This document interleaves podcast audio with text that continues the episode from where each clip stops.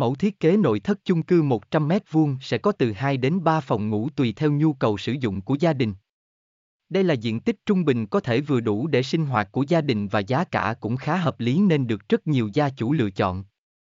Hãy cùng Kim tham khảo các mẫu thiết kế nội thất chung cư diện tích 100 m2 đẹp và ấn tượng nhất dưới đây để có thêm ý tưởng cho căn nhà của mình bạn nhé.